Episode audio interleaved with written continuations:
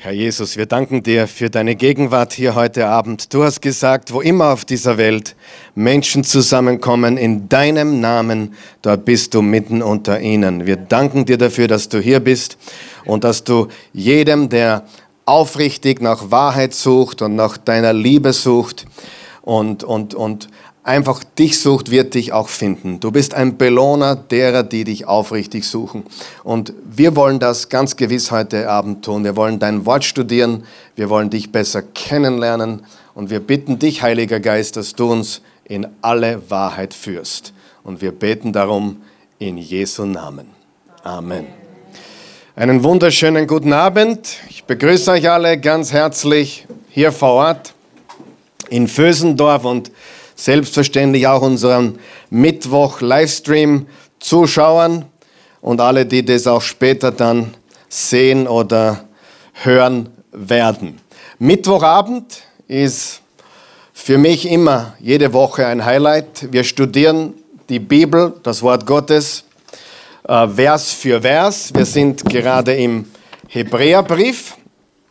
Und bevor wir heute losstarten, möchte ich ankündigen, dass wir am kommenden Sonntag eine neue Serie von Botschaften starten. Wer ist bereit für, für was Neues wieder? Ja, es ist, ja, die, wer weiß, die Zeit vergeht so gewaltig schnell.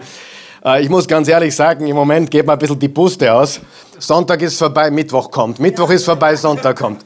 Ha, ha. Was sage ich als nächstes? Na, so schlimm ist es nicht, aber äh, es geht sehr schnell. Wer weiß das? Von einem Sonntag zum nächsten. Die Zeit fliegt. Und die jungen Menschen unter euch, ich kann euch sagen, die Zeit fliegt später noch schneller. Das heißt, ich habe mit 25 geglaubt, na ja, ich habe jetzt Zeit. Jetzt denke ich mir, du, es geht aber rasant und es geht geschwind. Äh, die Serie, die wir starten werden am kommenden Sonntag, jeder ist herzlich eingeladen, auch die, die, die zuschauen, einmal vielleicht vorbeizuschauen, wenn du in der Nähe bist oder mal einen Urlaub äh, in Wien machen möchtest oder einen Ausflug. Wir starten die Serie mit dem Titel äh, Kämpfer. Mein Fußballtrainer hat gesagt zu mir, Carly, du bist ein Kämpfer. Ja, das hat er gesagt und das stimmt wirklich. Und ich war ein Kämpfer und ich bin immer noch ein Kämpfer. Und das kann man vielleicht nicht sehen, weil es ein bisschen dunkel abgedruckt ist. Da, das gehört vielleicht ein bisschen heller. Gewinne deinen Kampf. Also Kämpfer, gewinne deinen Kampf. Und wenn ich so durch die Reihen schaue, je, die, die, die meisten oder viele von euch kenne ich, einige kenne ich noch nicht, aber ich sehe hier viele, die in einem Kampf sind. Wer ist in einem Kampf? Darf ich einmal was ganz Hilfreiches sagen. Das traut sich nämlich niemand wirklich sagen. Das Leben ist verflixt schwer. Weißt du das? Und der Grund, warum du das nie hörst, ist, weil sich niemand zugeben traut. Aber der Moment, wo du verstanden hast, dass das Leben wirklich schwer ist, in dem Moment kannst du leben wie kein zweiter. Die meisten Menschen glauben, das Leben muss leicht sein. Und darum sind sie enttäuscht. Darum gehen sie von einer Depression, Depression zur nächsten. In dem Moment, wo du verstanden hast, dass die ganz weisen, klugen und freudvollen Menschen wissen, dass das Leben ein Kampf ist. Manchmal sogar ein Krampf. Aber ganz sicher ein Kampf. In dem Moment ist das Leben ganz anders für dich. Nur die meisten Leute trauen sich das gar nicht sagen. Wie kommt denn das rüber? Ich muss ja positiv sein. Nein, das Leben ist hart. Und in dem Moment, wo du weißt, das Leben ist hart und Gott ist gut, die meisten haben es umgekehrt. Ja, Gott ist hart und das Leben ist gut. Soll es sein? Nein, Gott ist immer gut. Und wir kämpfen und wir gewinnen den Kampf. Und das macht das Leben wunderschön. Amen. Amen. Okay, gut. Das war's schon. Danke fürs Kommen. Ich glaube, das war heute wichtig, so einzusteigen, denn heute haben wir vielleicht das schwierigste Kapitel in der ganzen Bibel.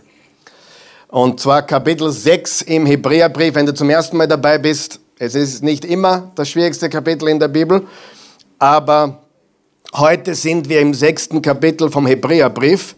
Und weil es so wichtig ist, möchte ich ähm, das ganze Kapitel lesen und dann beginnen heute darauf einzugehen und dann nächsten Mittwoch, heute werden wir schon einiges sagen zum Thema, also du bist sicher für einiges hier heute gekommen, was sehr, sehr wichtig ist. Und nächste Woche bohren wir dann noch tiefer hinein in das ganze Thema. Aber Kapitel 5, Vers 11 bis Kapitel 6, Ende, Vers 20, ist eine Art Klammer auf, Klammer zu, haben wir gesagt. Kannst du dich erinnern? Klammer auf, Klammer zu. Das heißt, er beginnt im Kapitel 2 anzukündigen, über den Hohepriester Jesus zu sprechen. Jesus ist unser Repräsentant. Er ist unser Vermittler. Er ist der Mittler zwischen uns Menschen und Gott. Er ist unsere Brücke. Und das ist der Weg, die Wahrheit und das Leben. So, das beginnt er im Kapitel 2 quasi als großes Werbeplakat anzukündigen. Dann im Kapitel 4, am Ende des vierten Kapitels, Verse 14 bis 16, sind ein paar geniale Verse. Da sagt er, lasst uns hinzutreten zu dem Thron der Gnade, weil wir Hilfe erwarten können, wenn wir sie brauchen. Und dann sagt er, weil wir einen Hohepriester haben, einen großen Hohepriester, der die Himmel durchschritten hat und das ist Jesus. Und dann im fünften Kapitel geht er näher auf den Hohepriester ein und dann im Vers 10 vom Kapitel 5 macht er abrupt einen Stopp. Und dann kommt Kapitel 5, Vers 11 bis Kapitel 6, Vers 20, dieser Einschub, diese Klammer auf, Klammer zu. Und dann im siebten Kapitel bis ins zehnte Kapitel hinein entwickelt er dieses Thema der Hohepriesterschaft Jesu, dass er unser Repräsentant ist, dass er unser Mittler ist, dass er unser, unser Bindeglied ist, äh, die Brücke ist, entwickelt er dann in die Tiefe. Und warum macht er diesen Einschub? Weil sie unreif sind. Und bevor er mit ihnen über tiefere Dinge reden kann, muss er ihnen zeigen, dass sie geistlich unreif sind und dass sie reifen müssen. Wer von euch weiß, viele werden nicht reif. Ja, das ist traurig. Selbst Alter äh, hilft dabei nicht immer, dass wir reif werden. Äh, sollte so sein. Wir sollten mit Alter reifer werden, aber Alter ist keine Garantie für Weisheit. Es sollte da sein, aber es ist keine Garantie dafür. Und ihr, ihr habt sicher schon mal den Film Dumm und Dümmer gesehen, oder? Äh, wenn nicht, bitte nicht anschauen, der ist nicht unbedingt heilig, ja. Aber dumm und dümmer, da geht es darum, hey, man lernt eigentlich, manche Menschen lernen eigentlich nichts dazu. Aber wir wollen reif werden und so weiter. Lass uns jetzt diese Passage äh, lesen. Ich lese es in einem durch. Noch einmal. Vielleicht das schwierigste Kapitel im ganzen Neuen Testament. Aber wir werden heute beginnen darüber oder darauf Licht zu, zu bringen. Kapitel 5, Vers 11.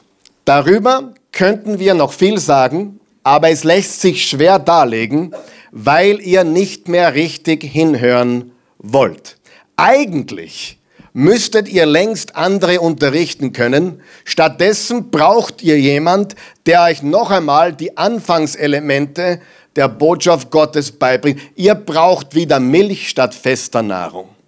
Wer aber nur Milch verträgt, ist noch ein Kind. Er ist nicht in der Lage, die Lehre von der Gerechtigkeit Gottes zu begreifen. Feste Nahrung dagegen ist für Erwachsene, für reife Menschen, die durch ständigen Gebrauch geschärfte Sinne haben, um zwischen Gut und Böse zu unterscheiden. Also er spricht hier von geistlicher Reife und dass wir von der Milch, von der Babynahrung hin müssen zur festen Speise. Okay? Kapitel 6, Vers 1. Deshalb wollen wir jetzt die Lektionen vom Anfang unseres Lebens mit Christus hinter uns lassen und im Glauben, im Glauben erwachsen werden. Sagen wir das gemeinsam. Im Glauben erwachsen werden. Wir müssen euch doch nicht immer wieder erklären, wie wichtig es ist, sich von toten religiösen Werken abzuwenden. Das sollten viele Christen hören, oder? Und an Gott zu glauben. Ihr braucht keine weitere Unterweisung über die Bedeutung der Taufe im Unterschied zu anderen Waschungen, über die Handauflegung, die Auferstehung der Toten und das letzte Gericht mit seinem ewig gültigen Urteil. Nein, wir werden jetzt, wir werden jetzt was? Weitergehen. Was werden wir? Weitergehen. Weitergehen. Heißt es, dass die Dinge schlecht sind, was er gesagt hat? Nein. Aber wir müssen tiefer gehen. Wir müssen weitergehen. Und wenn Gott will, wird es gelingen. Jetzt kommt das ganz Schwere in diesem Brief.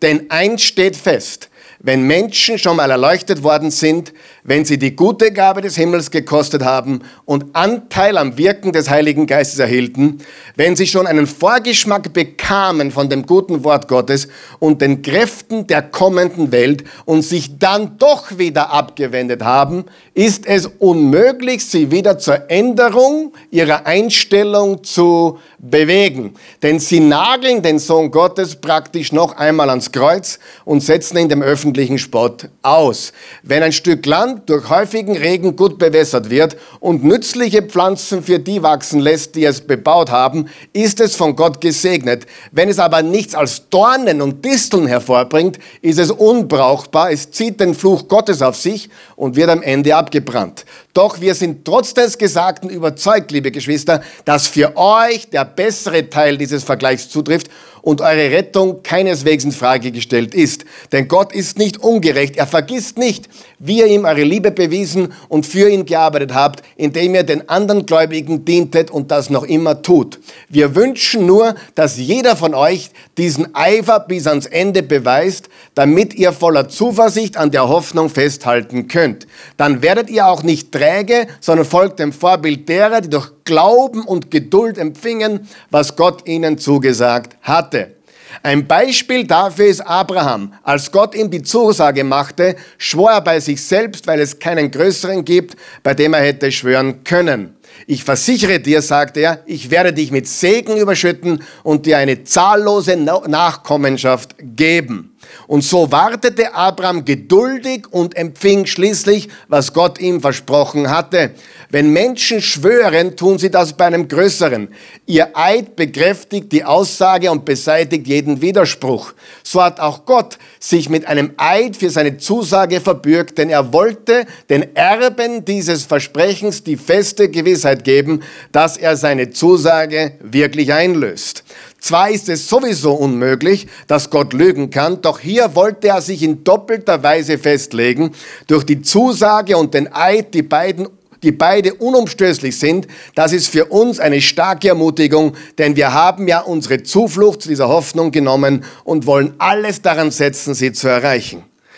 In ihr haben wir, und jetzt kommt was ganz Wunderbares, einen sicheren und festen Anker der uns mit dem Innersten des himmlischen Heilig Heiligtums verbindet. Dorthin ist Jesus bereits vorausgegangen.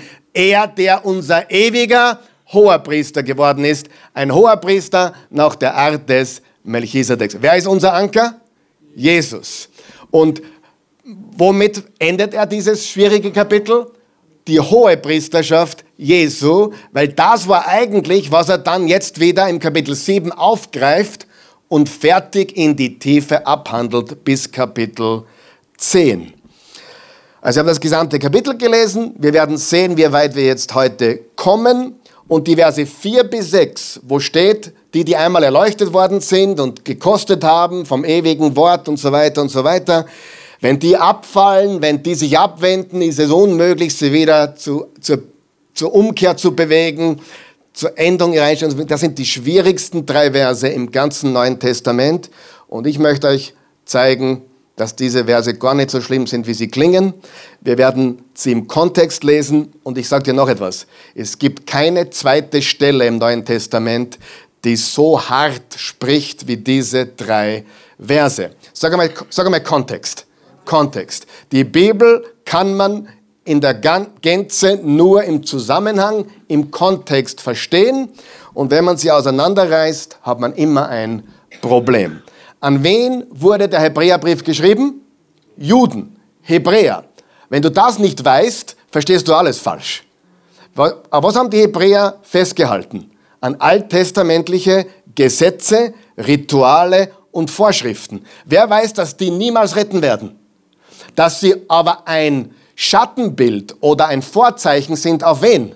Jesus. So, jetzt kommt ein ganz wichtiger Clou.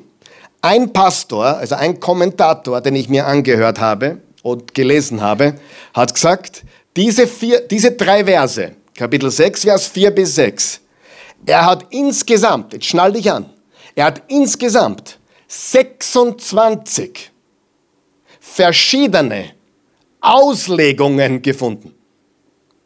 Also 26 verschiedene Meinungen. Und dann will jemand zu mir kommen und sagen, ich weiß 100%, was das bedeutet.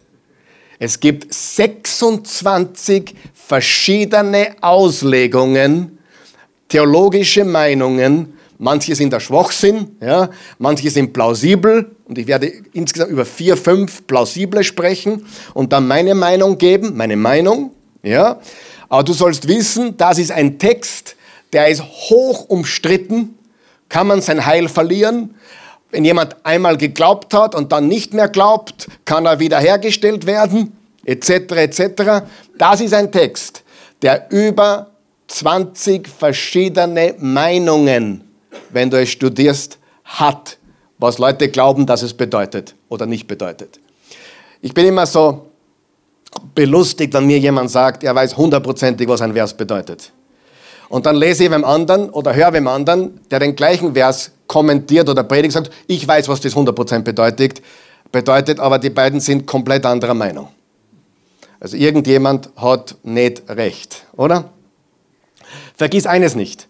Wenn du eine Meinung hast und ich eine Meinung habe, gibt es nur irgendwo eine dritte Meinung. Hast du schon mal darüber nachgedacht? Wer hat das schon gemerkt? Zwei streiten, ich habe eine Meinung, du hast eine Meinung, aber in Wirklichkeit gibt es noch eine dritte Meinung, die die Wahrheit ist. Also äh, weder die eine noch andere ist manchmal wahr, manchmal ist es eine ganz andere. So, aber nur, nur zur Information. Und ich möchte euch dort beruhigen, wenn du es nicht verstehst. Ich habe Jahre gebraucht, überhaupt eine Meinung dazu zu haben. Ich war nur verwirrt. Ja? Aber wir können dazu viel sagen wir werden viel sagen, was auch Sinn ergibt und uns weiterhelfen wird.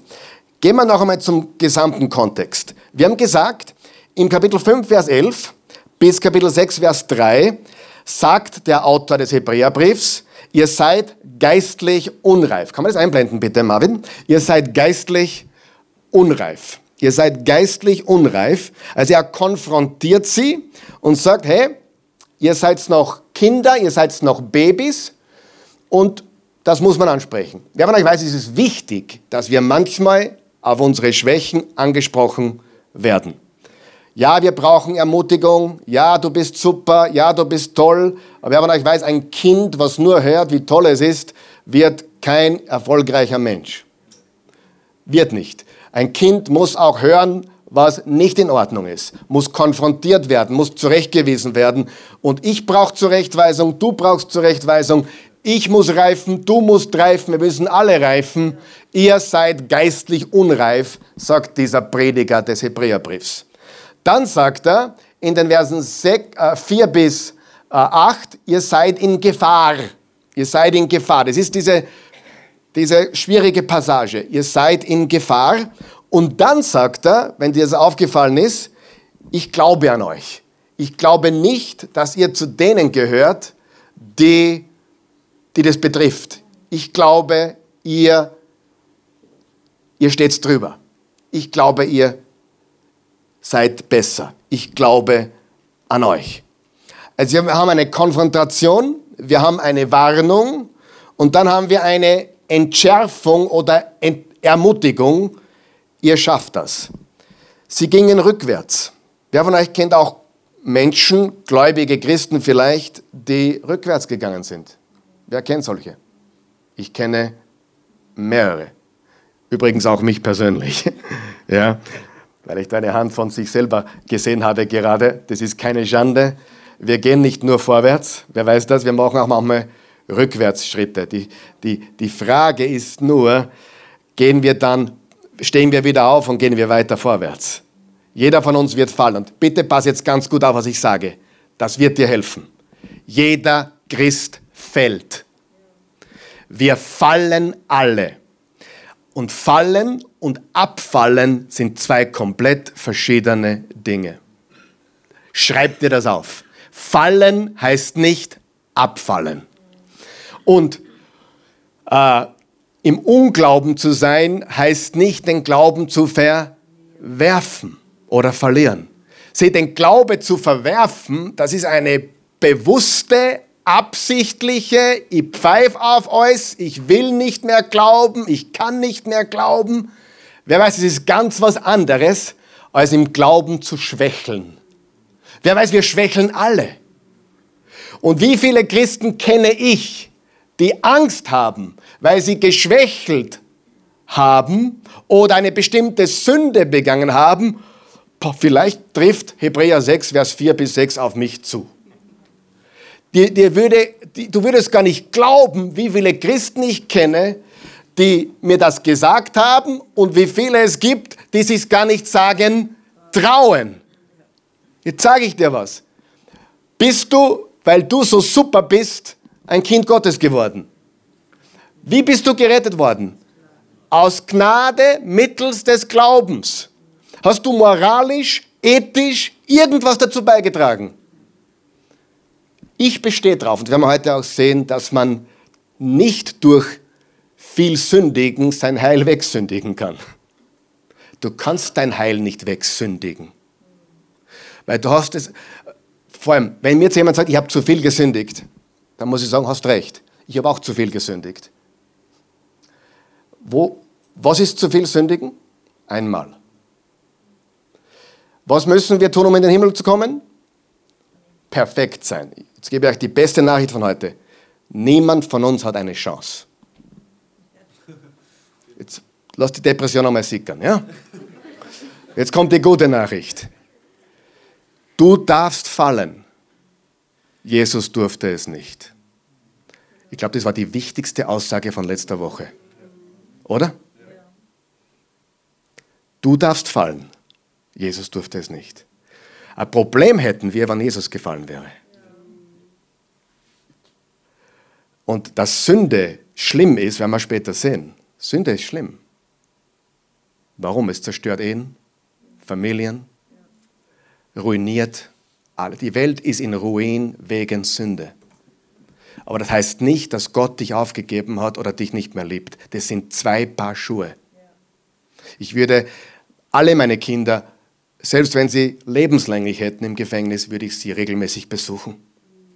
Richtig? Warum? Es ist mein Kind. Da ändert sich nichts. Wir, wir können es nicht wegsündigen, weil wir es auch nicht durch Nichtsündigen gewonnen haben. Okay, jetzt bin ich schon ein bisschen vorgegriffen, aber wichtig zu verstehen. Sie gingen rückwärts. Jetzt schauen wir uns die ersten drei Verse an, vom sechsten Kapitel noch einmal, weil die habe ich letztes Mal nur angeschnitten, aber da redet er von sechs Grundlagen. Lesen wir die ersten drei Verse noch einmal. Okay, Nächste Woche bohren wir richtig tief. Und nächste Woche schließen wir das sechste Kapitel ab. Komplett, bis zum Ende. Und es ist so wichtig, dass ich mich nicht stressen lassen will, sondern dass man das in die Tiefe. Ist es okay? Deshalb wollen wir jetzt die Lektionen vom Anfang unseres Lebens mit Christus hinter uns lassen und im Glauben erwachsen werden. Wir müssen euch doch nicht immer wieder erklären, wie wichtig es ist, sich von, pass auf, toten religiösen Werken abzuwenden und an Gott zu glauben. Sag einmal, tote religiöse Werke. Sag einmal, an Gott zu glauben. Das sind die ersten zwei. Es sind sechs Grundlagen insgesamt. Dann geht es weiter. Ihr braucht keine weitere Unter Unterweisung über die Bedeutung der Taufe im Unterschied zu anderen Waschungen. Das ist das dritte. Über die Handauflegung, das ist das vierte. Die Auferstehung der Toten ist das fünfte. Und das letzte Gericht mit seinem ewigen Urteil ist das sechste. Und was der Schreiber hier sagt, ist, können wir die einblenden, diese sechs Dinge geschwind?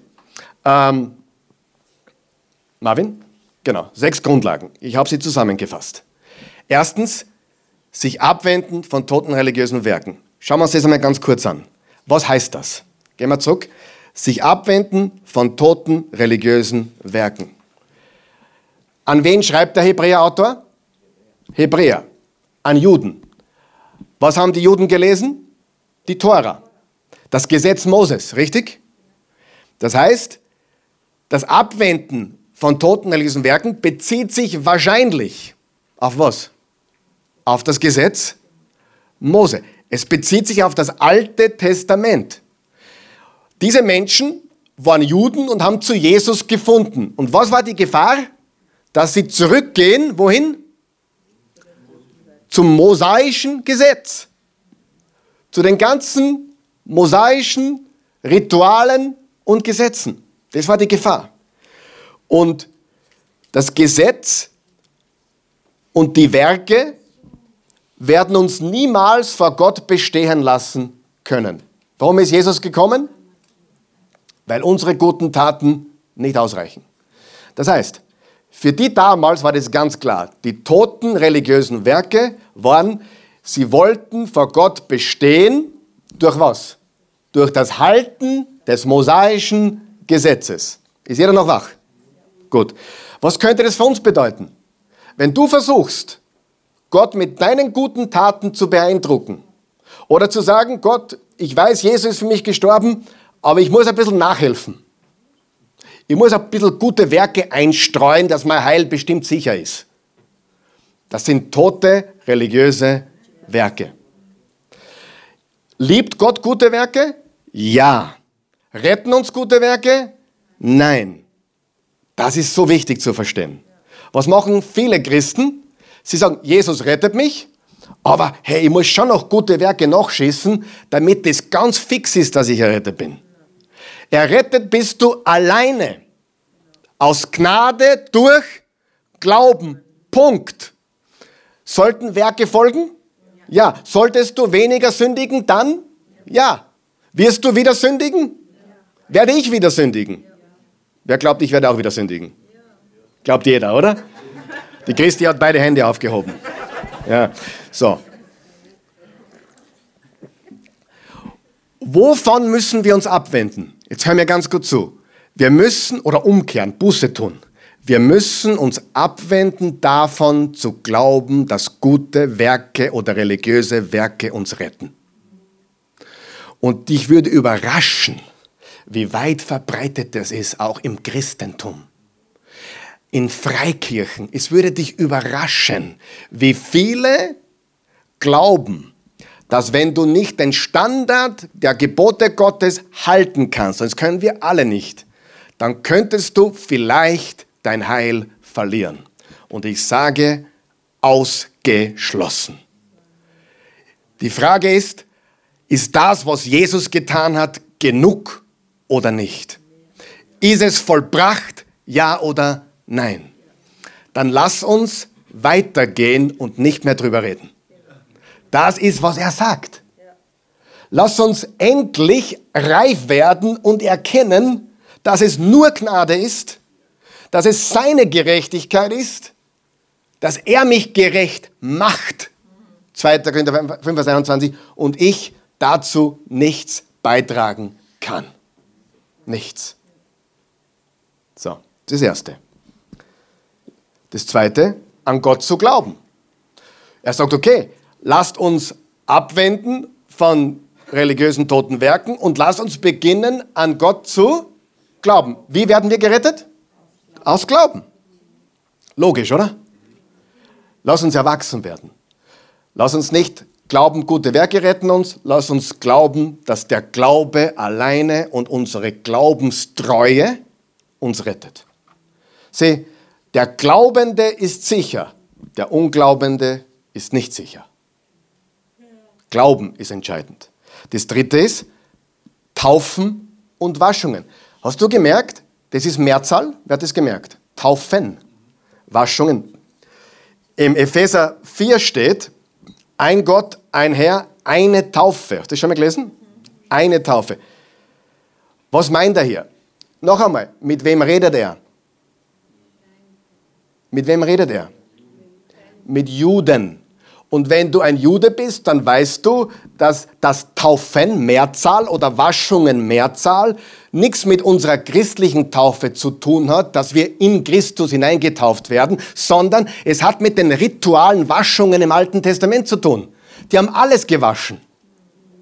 Aber nicht, weil es dreckig war, sondern weil es unheilig war.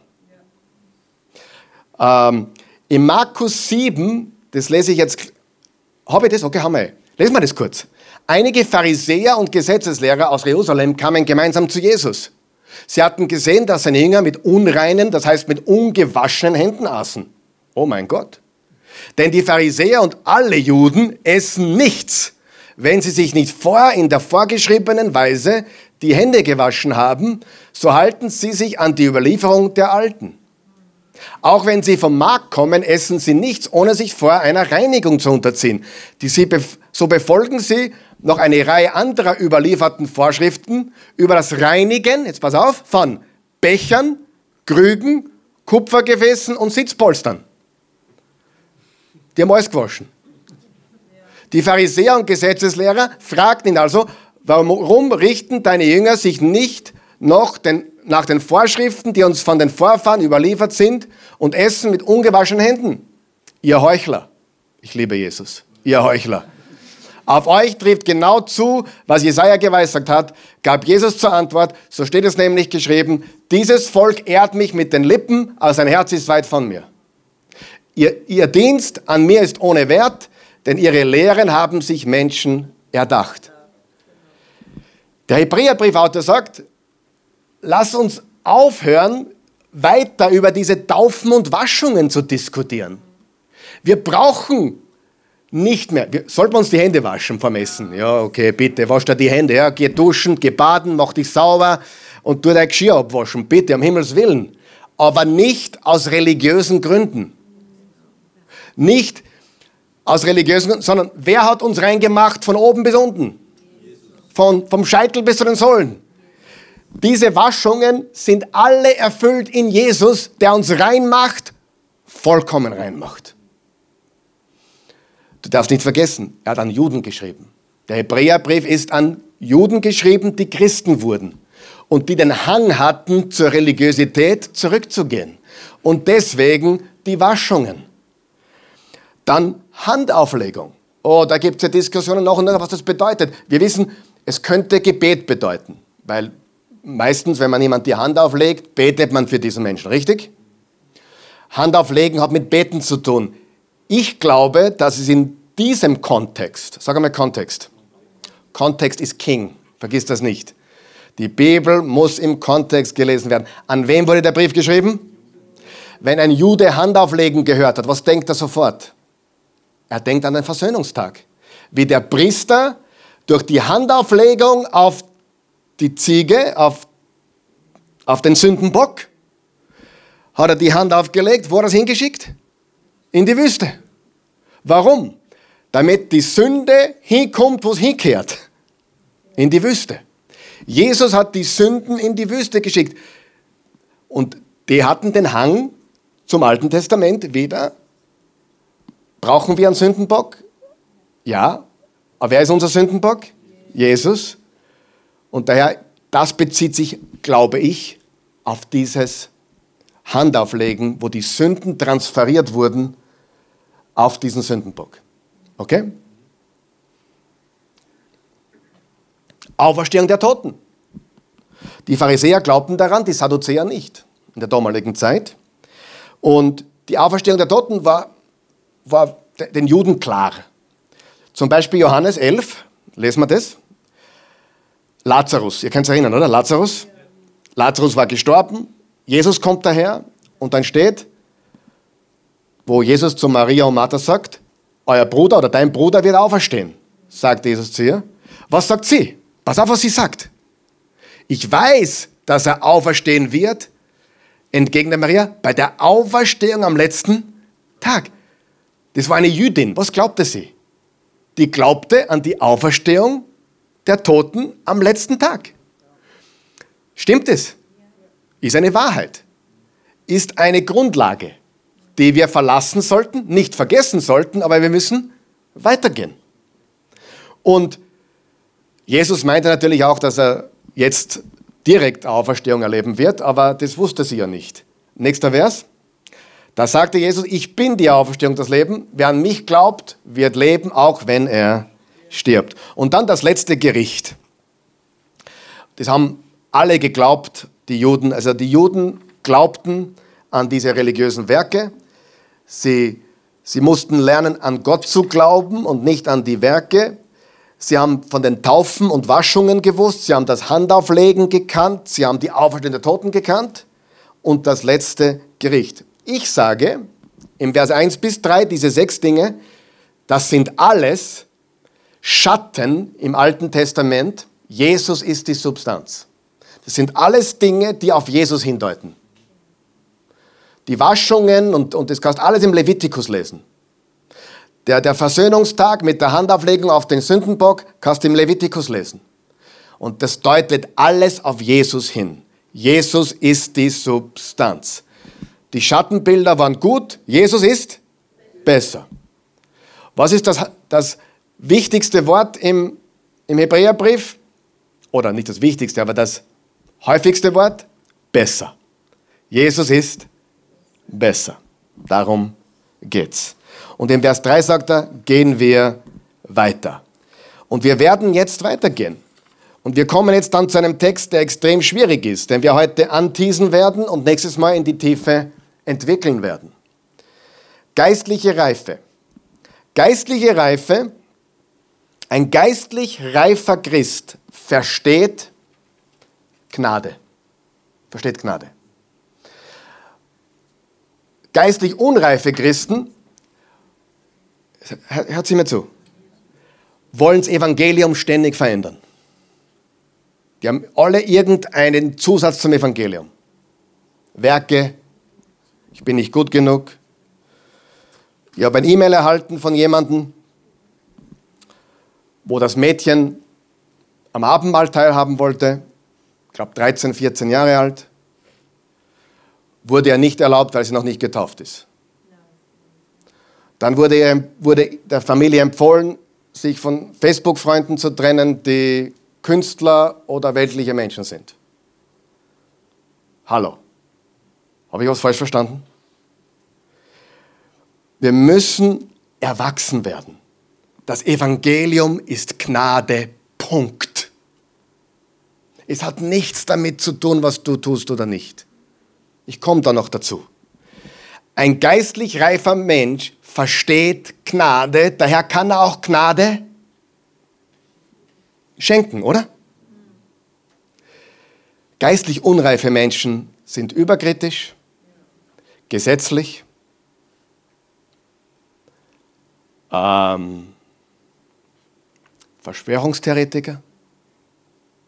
Kennst du solche? Verschwörungstheorie. Geistlich unreife Menschen haben immer irgendein verzerrtes Bild von der Gnade Gottes und daher auch Angst davor, die, die Sohnschaft, die Kindschaft verloren zu haben. Okay? Sünde ist ernst, wie wir heute sehen werden. Und das sagt er auch deutlich. Aber unser Heil ist rein Gnade und gerecht werden wir nicht, weil wir was beitragen. 2. Korinther 5, Vers 21, wir sind die Gerechtigkeit Gottes in Christus Jesus. Ein reifer Christ versteht Gnade, versteht, dass wir die Gerechtigkeit sind und versteht das Evangelium. Ein reifer Christ versteht auch, dass Gnade nicht billig ist oder man es mit Füßen tritt, sondern dass wir aus Liebe zu Gott bessere Menschen sein wollen. Dankbarkeit. Ist es nicht schrecklich, wenn du jemandem was schenkst und das ist so selbstverständlich und so undankbar und so ohne Gegenliebe. Einer der größten Geber hier in der Oase, immer wenn ich sage Danke, immer, und das, der, der, sagt das nicht, weil er, weil er irgendwie demütig sein will, er sagt immer das Gleiche. Karl Michael, ich habe zu danken. Und nicht einmal dir, sondern Jesus. Ist der Zehnte, ist der Zehnte im Neuen Testament. Was für, Entschuldigung, für mich eine dumme Frage. Es gibt, Entschuldigung, lächeln. Es gibt keine dummen Fragen. Hey, wenn wir Gott lieben, wollen wir geben oder wollen wir knausrig sein? Ist der Zehnte eine gute Richtschnur? Sicher. Sollte man, sollte man überholen den Zehnten? Und es geht auf jeden Fall. 20, 30, 40, 90. Gesetz mehr, es ist Liebe. Versteht ihr den Unterschied? Wenn jemand mich fragt, darf ich, weil jetzt habe ich Gnade oder muss ich, dann weiß ich eines. Dieser Mensch hat noch nicht wirklich verstanden, was Gnade ist. Die Christi, ich frage nicht, muss ich der Christi treu sein? Ist der letzte Gedanke. Sondern wie treu darf ich es sein und wie oft darf ich sie leben? Nein, Spaß. Versteht ihr? Versteht ihr, was ich sage? Wenn man Gnade versteht, versteht man auch, warum man heilig leben will. Das ist Reife. Aber erlöst und gerecht bist du allein aus Gnade ohne Werke. Mache ich Sinn oder ist das zu kompliziert? Und geistlich unreife Menschen wollen ständig Evangelium neu definieren. Das musst du machen und das musst du machen und da und da und ich weiß nicht, ob ich jetzt verloren habe und ich weiß nicht, ob ich noch dabei bin. Ich weiß eines, ich kann in den Spiegel schauen und sagen, Pilsel, mein Versagen und meine Sünde verändert nichts am Charakter Gottes. Kommen wir zum nächsten Gedanke. Sünde ist furchtbar. Sind wir uns da einig? Prost. Ja? Sünde ist furchtbar. Aber geistliche Menschen verstehen, was notwendig ist. Nicht Werke, nicht Moral, nicht Ethik, nicht Verhalten. Der einzig, die einzige Sünde, die wir begehen können, das werden wir auch heute und nächstes Mal noch sehen, die einzige Sünde, die wir begehen könnten, sage ich, könnten, ist, wenn wir das Evangelium bewusst, sage mal bewusst, ablehnen. Wenn du es bewusst ablehnst und du sagst, bin ich noch immer sicher, na, da bist du nicht sicher. Nur meine Frage ist jetzt, ich habe mir die Frage gestellt, könnte mir das passieren?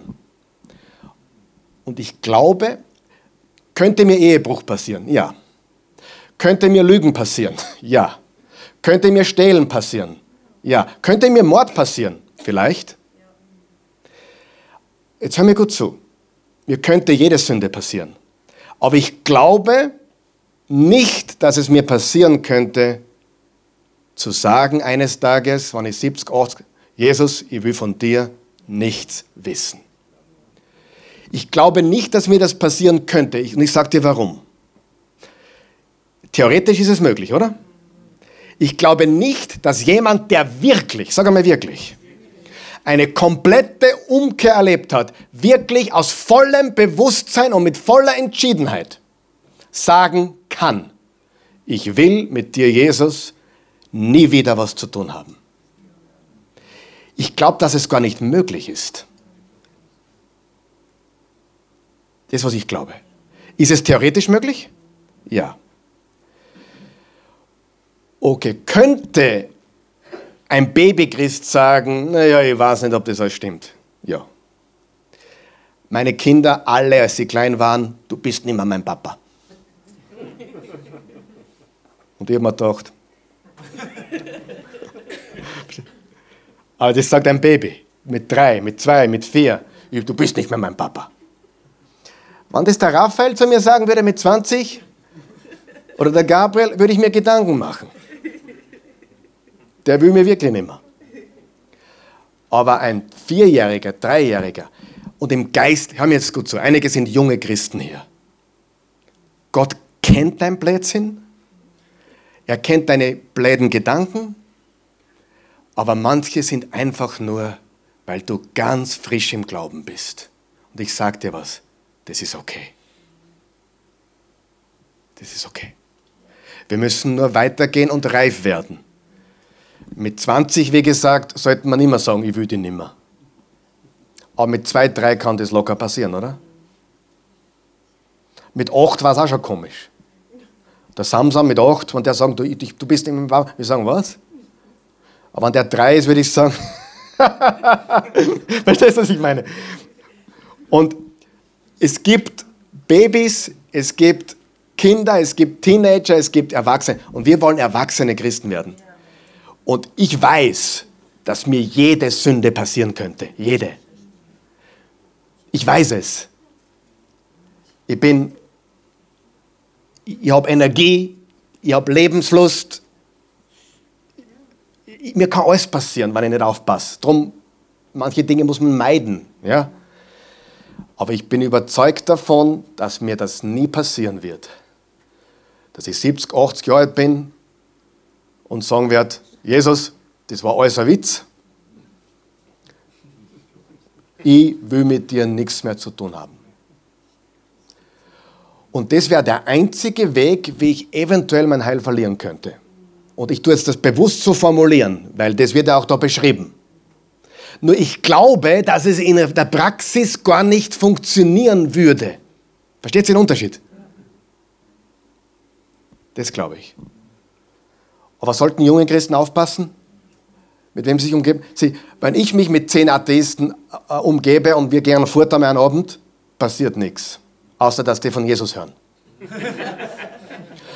Aber wenn du frisch im Glauben bist, sechs Monate, und du gehst jedes Wochenende fort mit Menschen, die von Gott nichts wissen wollen, dann bist du in Gefahr.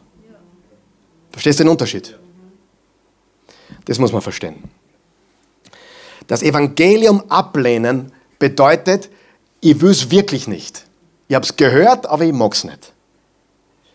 Und die Voraussetzung für ewiges Leben ist was? Glauben. Die biblische, neutestamentliche Theologie, die wir haben, ist Glauben. Und sich von Glauben abwenden, wie gesagt, ist nicht dasselbe wie Gott nicht vertrauen. Frage, vertraust du Gott immer? Ich nicht. Manchmal wenn die Kinder Schwierigkeiten machen, wenn sie große Probleme machen, ist ja jetzt gerade nicht der Fall, aber es war mal der Fall, ja. Vertraue ich Gott immer?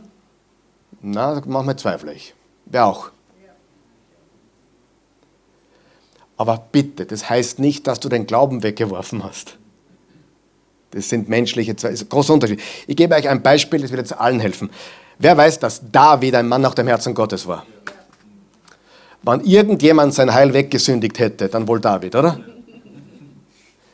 Die Bathseba war ein Opfer. Die war keine Täterin, es war ein Opfer. Er war der Täter. Er war am höchsten Balkon und aufgeschaut. Er war es gefrasst. Sind wir uns da einig? Bathseba, die Mutter von Salomo, war ein Opfer. Sie hat mitgemacht natürlich irgendwie, keine Ahnung warum, aber sie war das Opfer. Hat David sein Heil verloren? Wurde er wiederhergestellt? Dann kam ein Prophet namens Nathan. Der war nicht freundlich zu ihm. Der hat ihm einen richtigen Tritt in den Hintern gegeben. Den hat er gebraucht. Und David kehrte um. Ist die Bibel nicht voll mit solchen Menschen? So, da gibt es so viel zu sagen, aber ich möchte noch ein Beispiel bringen. Moses.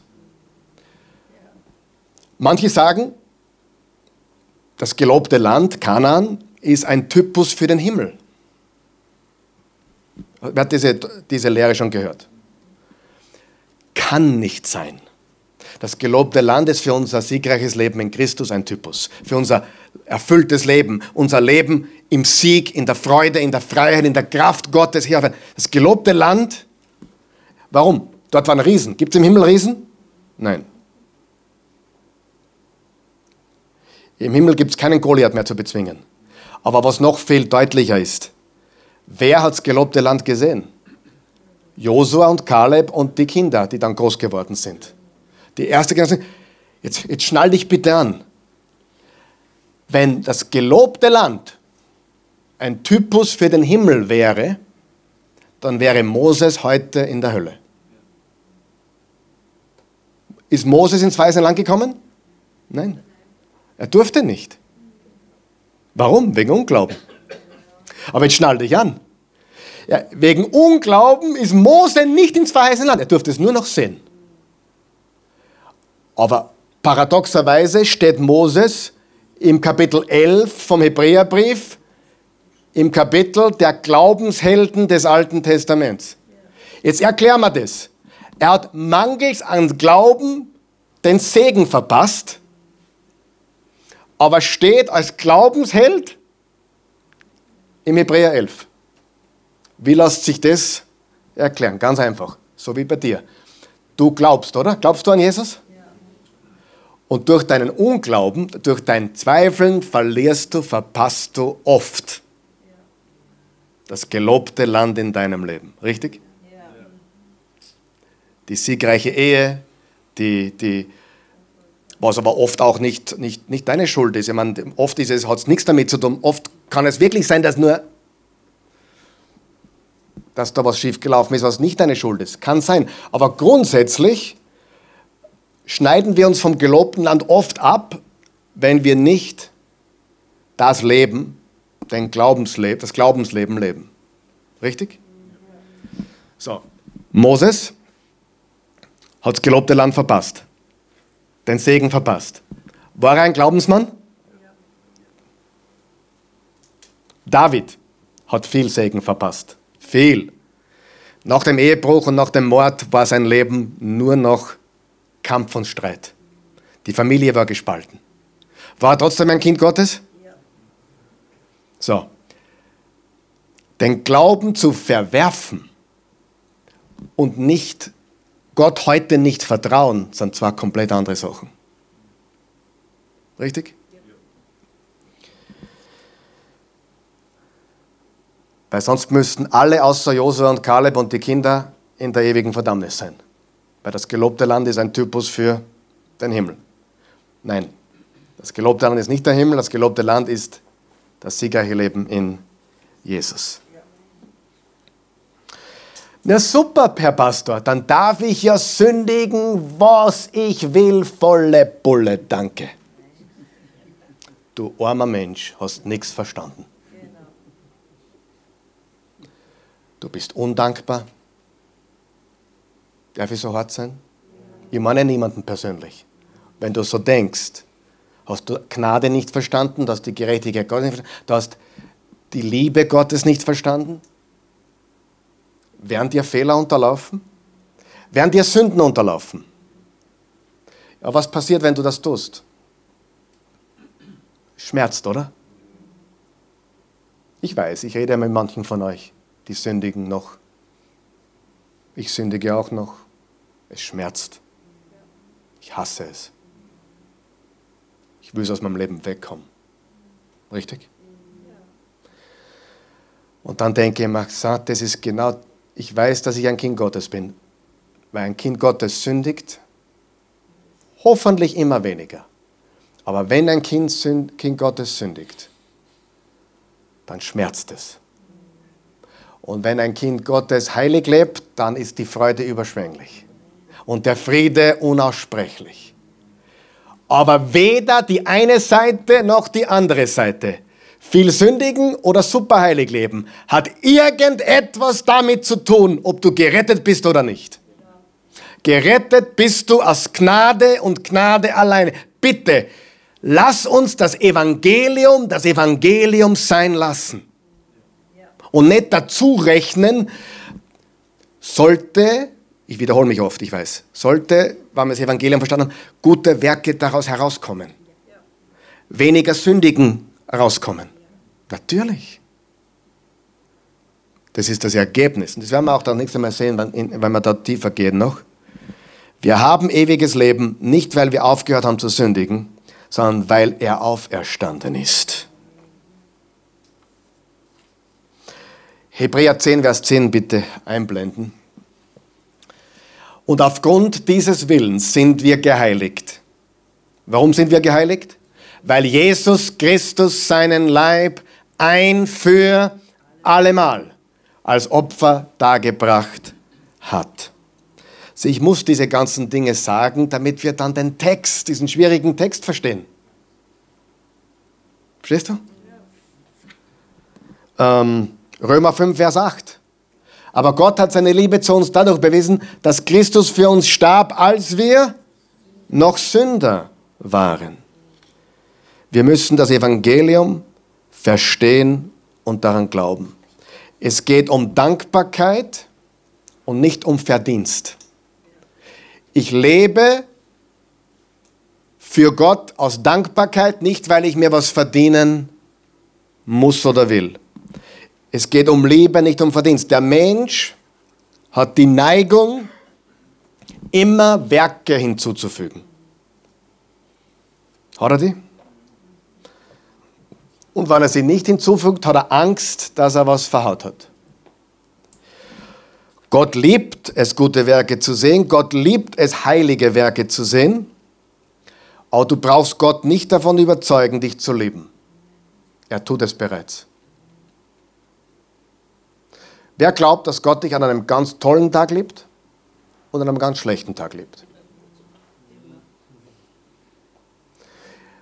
An einem Tag, wo du keine einzige Lüge gesagt hast oder nur eine und einen Tag, wo du zehn Lügen erzählt hast.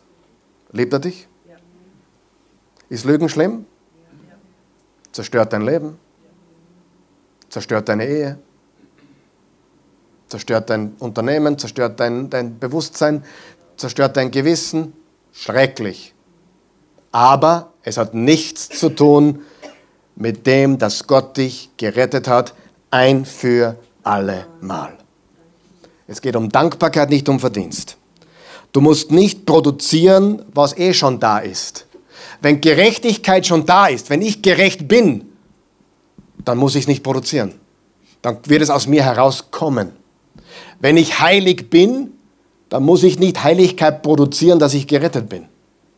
Heiligkeit, Gerechtigkeit, Gute Werke kommen aus mir heraus, je mehr ich mit Jesus bin. Bete ich einen Tag viel, ich merke das sofort. Nichts regt mir auf. Cool. Aha. Das Transparent hat es aber gehabt von der Oase. Ach so. Anruf gekriegt am ersten Tag von Urlaub. Sturm hat gefegt. Transparent. Ah, okay. Gut, passt. Wurscht. Die Versicherung will nicht zahlen jetzt. Ah, wurscht. Das letzte Kapitel ist noch nicht gesprochen. Ich bin noch in Verhandlung mit der Versicherung, aber jetzt wollen sie es einmal drucken vom Zahlen. Weiß nicht warum, ich habe, Sturm, ich habe Sturmschaden, ich habe eine Sturmschadenversicherung, aber das ist nicht inkludiert, haben sie heute gesagt. Aha. Ach so, was muss denn nur passieren, habe ich gesagt. Aber egal. Hey, wer von euch weiß, wenn du mit Jesus lebst, ist, ändert die Umstände nicht, aber es ändert alles. Und wenn, einmal, wenn ich einmal nicht bete, Gott liebt mich genauso viel, aber alles stört mich. Und alles geht mir auf den Keks. Ändert Gott oder ändert das Gott? Nein. Ändert es mich? Du betest, weil du Gott ändern willst. Ah, super. Gott sagt, bete und ich verändere dich. Habt ihr das gewusst? Danke, Jesus. Wenn du an Jesus glaubst, bist du sein Kind. Punkt. Er liebt dich, er mag dich, so wie du bist. Er hat dich gemacht, dass du sein, er hat dich gemocht, Entschuldigung, als du sein Freund warst. Wir arbeiten nicht, um Jesus zu ersetzen, oder etwas hinzuzufügen. Wir arbeiten für ihn, weil wir ihn lieben. Und ich möchte damit heute abschließen, weil es ein guter Abschluss ist. Und dann werden wir uns ganz leicht tun nächste Woche, wenn wir in die Tiefe bohren, was dieses Heil verlieren bedeutet. Nächste Woche schließen wir das ganze sechste Kapitel ab. Aber bitte, hör mir noch zu. Diese Hürde musst du backen. Die meisten Christen, die ich kenne, die Hürde, die sie haben, sie verstehen Gnade nicht. Und deswegen sind sie gesetzlich. Kennt jemand gesetzliche Christen? Weil sie Gnade nicht kennen. Und weil sie Gerechtigkeit nicht kennen. Nämlich nicht meine Gerechtigkeit, sondern seine Gerechtigkeit, mit der er mich gerecht gemacht hat. Punkt. Und jetzt lebe ich für ihn aus Dankbarkeit, nicht aus Verdienst. Verstehen wir das? Das ist die Hürde, die du überspringen musst, wenn du ein reifer Christ sein willst. Ich bin heilig, weil er mich heilig gemacht hat. Ich bin gerecht, weil er mich gerecht gemacht hat. Ich bin erlöst, weil er mich erlöst hat. Es ist ewig, es ist ein für alle Mal, es ist für immer.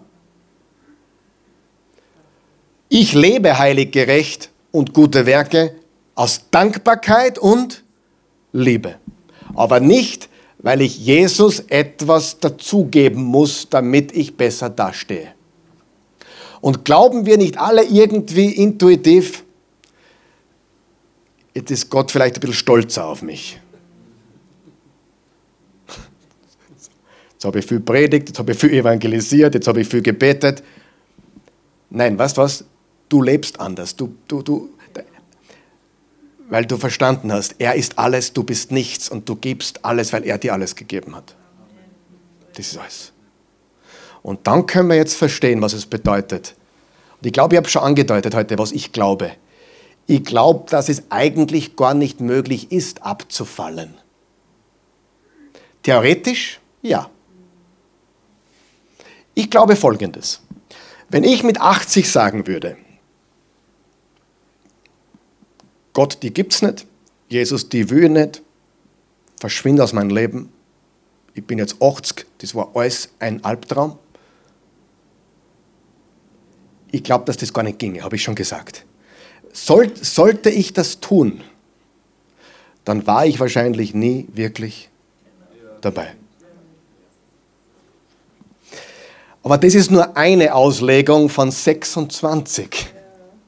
Aber ich glaube, das ist so ziemlich an den. Ich sage nicht, dass ich es verstanden habe, bitte. Ich sage nur, was ich so denke und fühle. Versteht ihr?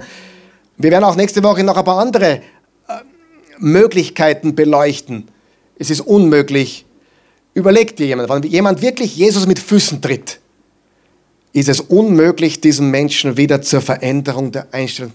Ich glaube das, ich glaube das wirklich. Wenn das jemand wirklich tun würde, der Gott geschmeckt hat und Jesus geliebt hat, wenn er es könnte. Das ist immer so ein bisschen könnte, würde, hätte. Wenn er das könnte, ich glaube gar nicht, dass der zurückkommen will. Das ist die berühmte Sünde gegen den Heiligen Geist. Die Sünde gegen den Heiligen Geist heißt nicht, Heiliger Geist, ich will nicht, sondern die Sünde gegen den Heiligen Geist bedeutet, was genau liest, Jesus hat Wunder gewirkt und die Leute haben gesagt, er wirkt durch Dämonen. Und wenn man sagt, Jesus ist von Dämonen und nicht von Gott, das ist die Sünde, die ins ewige Ver in die ewige Verdammnis führt. Das ist die Sünde gegen den Heiligen Geist. Gibt noch ein paar Details dazu, aber, aber so kurz umrissen. Verstanden? Die, die Sünde gegen den Heiligen Geist hat nichts zu tun mit Lügen, Stehlen, Ehebrechen, Unkeuschheit. Das hat das sind alles Sünden, die vergeben werden können. Wer weiß das? Sogar Gott, ich will dich nicht, kannst, kann vergeben werden. So wie ich meinem Kind verbiet, äh, ver, vergebe, wenn er sagt, Papa, ich mag den nicht mehr. Und der Pastor sagen will, was komisch. Versteht sie mich? Ich habe jetzt viel geredet, ich hoffe, ich habe euch ein bisschen was mitgeben können. Aber du sollst, eigentlich ist diese Passage wunderbar, um zu bestätigen, wie sicher dein Heil ist. Nicht, oh, ich muss Angst haben, dass ich es verliere. Nein, ich bin mir sicher, ich hab's, ich will es ja gar nicht verlieren. Warum soll ich Jesus aufgeben? Warum soll ich ihm nicht mehr glauben? Und selbst wenn ich Segen verpasse wie Moses, glauben tue ich immer noch. Beten wir. Vater im Himmel, wir loben, preisen und erheben dich. Wir danken dir für deine unendliche Güte und Gnade. Wir wissen, dass du durch Jesus ein vollständiges, vollkommenes Erlösungswerk vollbracht hast. Wir danken dir dafür, jetzt und in alle Ewigkeit. Und ich danke dir für jede Person, die hier ist heute Abend. Ich bin so froh, dass du diese Leute hergeführt hast heute Abend, jeden Einzelnen. Und auch die, die online das gesehen haben und jetzt noch sehen werden. Ich danke dir, dass dein Wort hinausgeht und nicht leer zurückkommt, dass es Frucht bringt. Und bitte, Nummer eins, lass uns Christen wirklich reif werden. Das Evangelium, die Gnade, die Gerechtigkeit, die wir haben in dir, wirklich verstehen. Uns abwenden von religiösen toten Werken, die uns nicht retten, sondern wirklich dir vertrauen und aus Dankbarkeit und Liebe und nicht, weil wir was verdienen wollen, dir dienen und immer mehr so zu leben, wie du willst und immer weniger sündigen, weil du uns dabei hilfst. Und danke, dass du uns am schlimmsten Tag unseres Lebens, am sündigsten Tag unseres Lebens liebst und nicht aufgibst und dass du an unserem besten Tag unseres Lebens auch nicht sagst, dass wir gut genug sind, denn wir sind nie gut genug. Wir brauchen immer dich. Nur durch dich sind wir gut genug. Wir loben und preisen dich jetzt und für immer. Amen. Amen.